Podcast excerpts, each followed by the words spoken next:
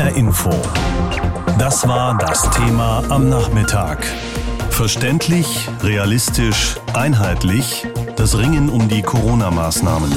Der Weg dahin ist durchaus umstritten, und zwar vor allem zwischen den 16 deutschen Bundesländern. Genug Themen also für das Treffen der Landeschefinnen und Chefs heute mit Bundeskanzlerin Merkel in Berlin. Das Puzzlespiel der Corona-Regeln, das hat einige Teile zu bieten.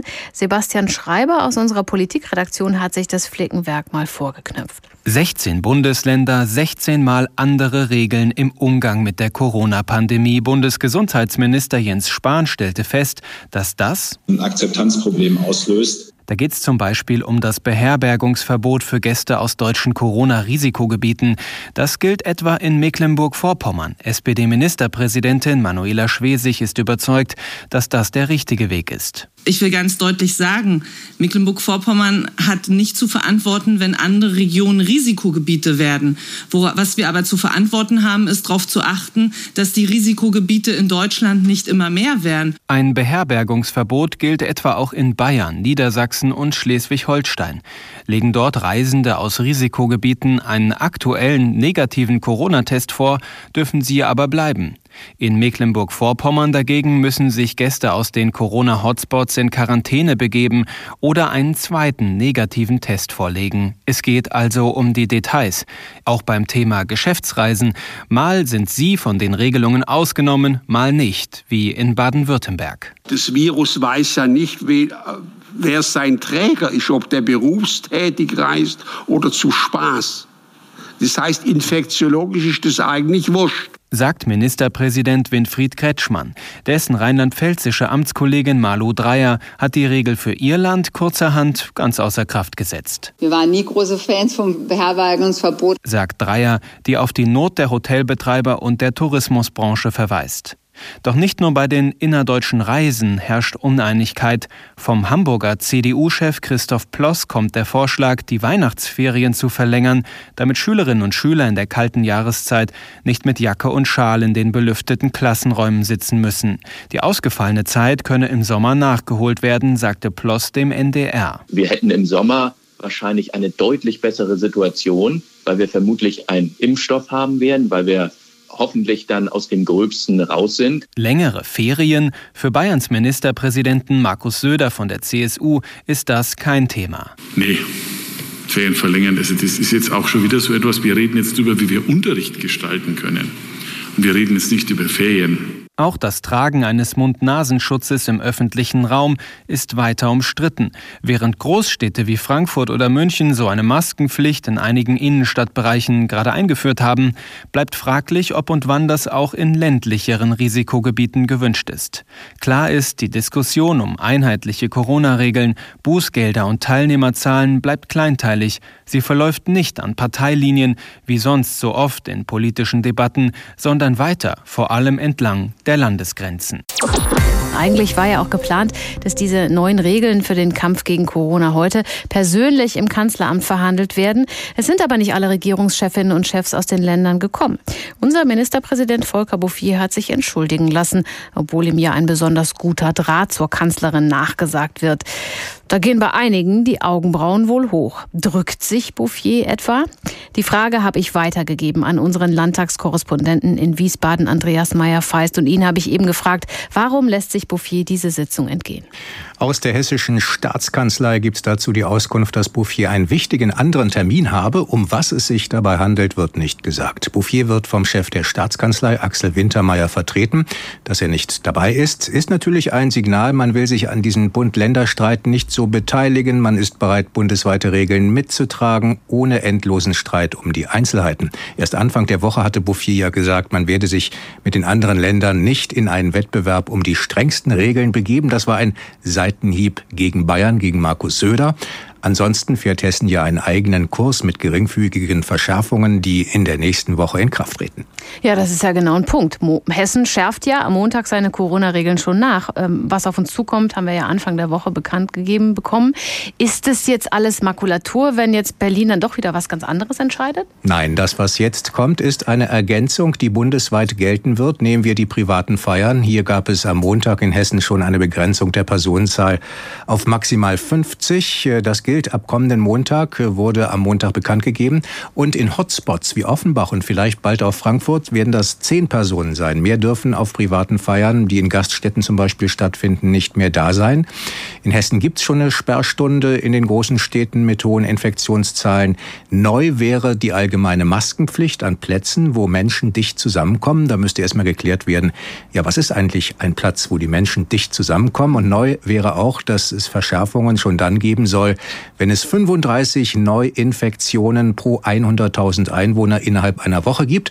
Das ist etwas anderes als das, was wir jetzt in Hessen haben. Hier gibt es zwar erweiterte Maßnahmen ab 35 Fällen, aber ein konsequentes Beschränkungskonzept mit eindeutigen Vorgaben der Landespolitik erst ab 50 Fällen. Und auch wirklich nur dort, wo es diese Fälle gibt, nicht landesweit. Das wäre dann schon eine deutliche Verschärfung aus Berlin. Wir haben schon darüber gesprochen. Die Länder sind sich nicht einig in Sachen Corona. Wo stehen denn jetzt die Hardliner oder die weniger strengen auch? Und wie vor allen Dingen wichtig für uns, wo steht denn Hessen? Hessen gehört nicht zu den Hardlinern, also ist nicht bei Markus Söder, der ja zum Beispiel Strafen für Maskenverweigerer auf 250 Euro hochsetzt. In Hessen sind es 50 Euro und das will man auch bewusst dabei bleiben lassen. Und hier hat man eigentlich auch keine Probleme mit dem so umstrittenen Beherbergungsverbot. Das gibt es in Hessen schon seit Juli. Man kann sich aber auch vorstellen, darauf zu verzichten, wenn es bundesweite Regeln gibt. Aber Bouffier hat das auch immer wieder gesagt, zusammen auch mit den Vertretern der Regierungskoalition. Wir wollen das eher da machen, wo ein Ausbruch stattfindet. Nicht alles und alle sollen über einen Kamm geschoren werden und unter einheitlichen Maßnahmen leiden. Deshalb auch große Skepsis. Man ist nicht so ganz zufrieden, wie das jetzt in Berlin zentral gemacht werden soll. Aber man ist doch bereit, sich zu einigen und dann auch gemeinsame Regeln mitzutragen. Denn am Ende wird nur Einigkeit honoriert. Das hört man hier immer wieder aus Wiesbaden. Kein kein Streit, vor allem nicht jetzt und nicht bei diesem Thema. Ja, Deutschland ringt jetzt um einheitliche Einschränkungen im Kampf gegen die Corona-Pandemie. Die Zahl der Neuinfektionen ist ja heute auf über 5000 pro Tag gestiegen. Kanzlerin Merkel und die Ministerpräsidenten sitzen zusammen um die föderale Flickschusterei dann doch ein wenig zu vereinheitlichen. Das Besondere dabei, die Ministerpräsidentinnen und Ministerpräsidenten sind extra angereist. Das heißt, man schaut sich auch wirklich in die Augen, also ganz analog, ohne Videokonferenz. Birte Sönigsen ist unsere Hauptstadtkorrespondentin. Um 14 Uhr hat das Ganze begonnen. Man sitzt ja immer noch zusammen. Es sind mittlerweile schon einige Punkte durchgedrungen. Welche denn? Ja, nach viereinhalb Stunden Treffen hat die DPA von ersten kleinen Einigungsschritten berichtet. Da geht es zum einen um private Feiern. Das scheint bislang ein ziemlich großer Streitpunkt gewesen zu sein, ab und in welchem Umfang die eingeschränkt werden sollen.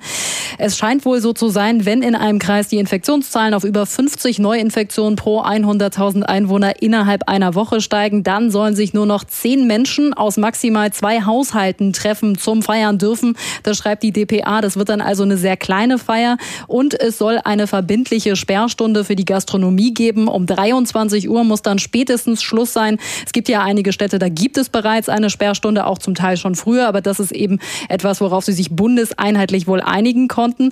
Und auf eine erweiterte Maskenpflicht. Die gilt dann aber schon vorher, nämlich ab einem Wert von 35 Neuinfektionen pro 100.000 Einwohner innerhalb einer Woche. Überall da, wo Menschen dichter oder länger zusammenkommen. Wie genau das aussehen wird, ist aber noch offen. Beherbergungsverbot für Menschen aus Gebieten mit hohen Infektionsgeschehen. Das betrifft ja wirklich viele. Viele wollen eventuell auch in Weihnachten zu Angehörigen fahren. Ist denn das jetzt vom Tisch? Ja, ich finde das ganz interessant, weil in dem Entwurf, über den Bund und Länder beraten, da spielt das gar nicht so eine zentrale Rolle. Auch wenn es so umstritten ist, vielleicht waren sie sich da vorher sicher, äh, da finden wir eh keine einheitliche Linie. Deswegen steht im Entwurf eigentlich nur, dass man nicht nötige innerdeutsche Reisen aus oder in Risikogebiete am besten vermeiden soll.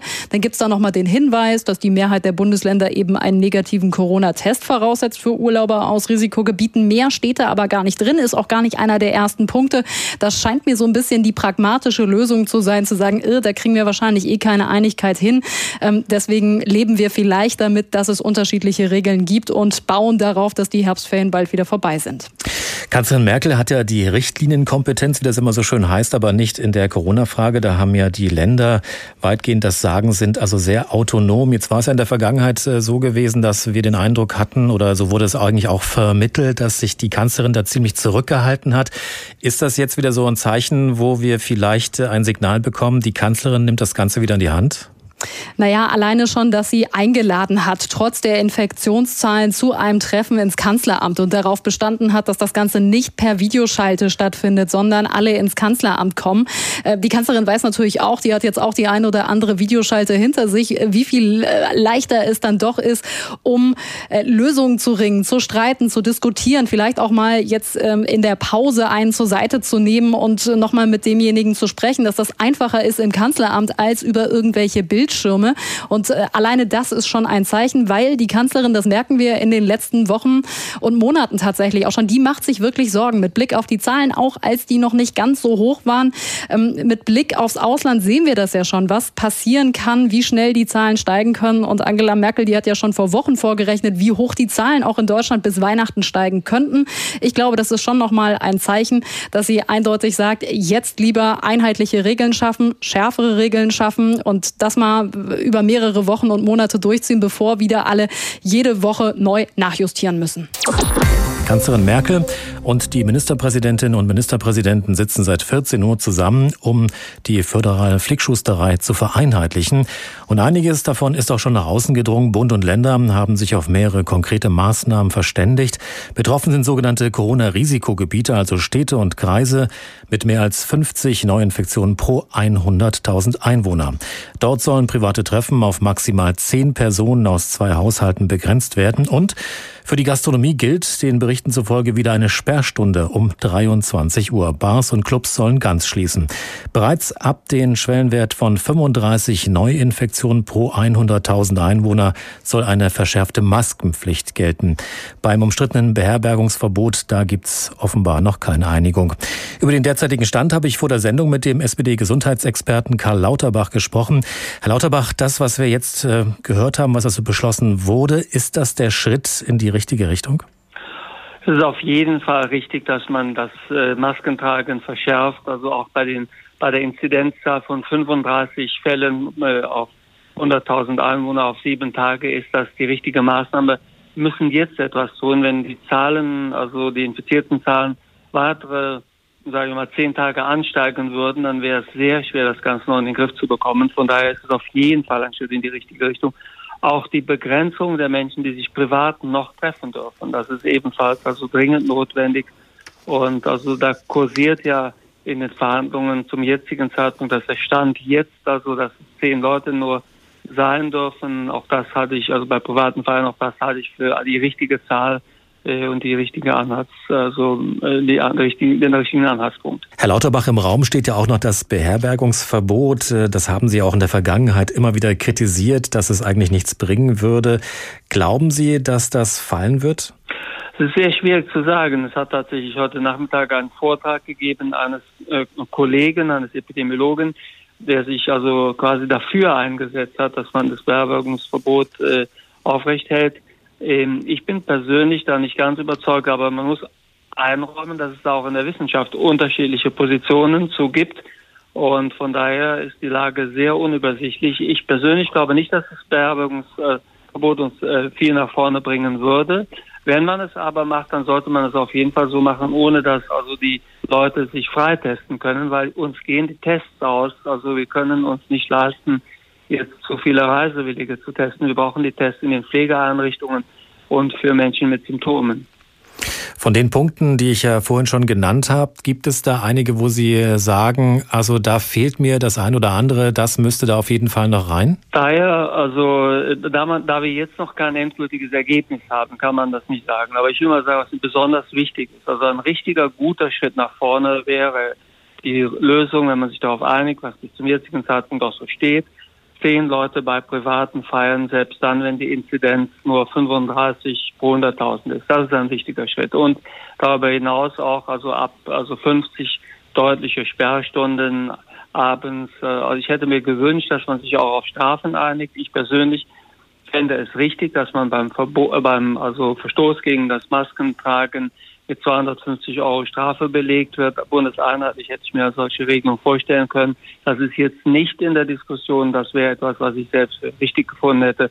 Aber insgesamt sieht es bisher nach sehr guten Beschlüssen aus. Es gibt allerdings nach wie vor ja viel Kritik eigentlich an einer Sperrstunde in der Gastronomie. Vielleicht können Sie noch mal kurz erklären, warum das aus Ihrer Sicht so wichtig ist, dass es eben eine Sperrstunde gibt. Die Sperrstunde ist deshalb wichtig, weil die Sperrstunde würde ja darauf hinauslaufen, dass dann die also Gastronomie, ich sage mal ab 23 Uhr geschlossen ist. Man könnte das auch lassen, äh, dann wird es aber in zwei Wochen so sein, dass die Gastronomie ganz geschlossen wird. HR Info. Das Thema. Wer es hört, hat mehr zu sagen.